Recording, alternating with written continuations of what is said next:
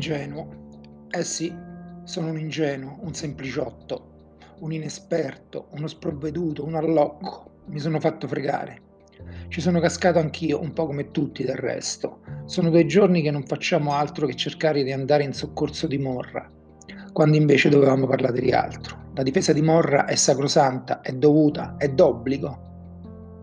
Morra non ha detto altro che la pura verità, ma noi abbiamo, anzi, io ho sbagliato. Sono stato inconsapevole mezzo della distrazione di massa.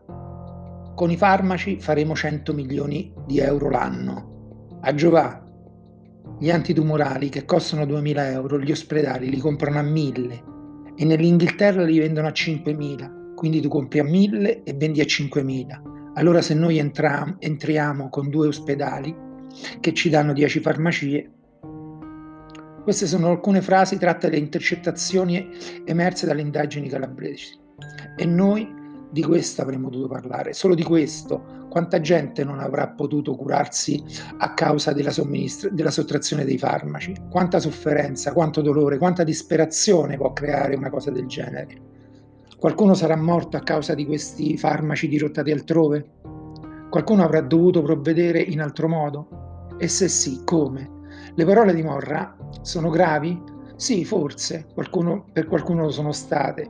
La famiglia della Santelli si sente offesa? Sì, sicuramente. È stato forse incauto? Sì, forse.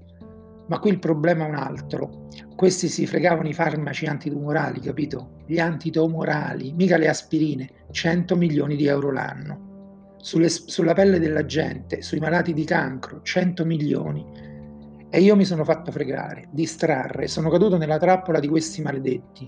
Io parlo di Morra e questi mostri speculano sulla vita delle persone. Che siate maledetti, che siate stramaledetti. Voi e la vostra avidità, voi e la vostra ingordigia, voi e la vostra schifosa fame di soldi.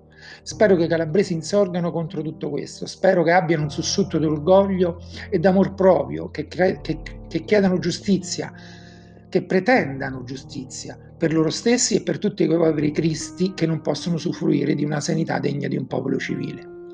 È arrivato veramente il momento di dire basta. Vi prego, alzate la testa e liberatevi e ribellatevi a tanto schifo, a tanta ingiustizia. La vita è una e la salute è la prima cosa. E tutelarla è un diritto. Non permettete a questi schifosi delinque- delinquenti di privarvene.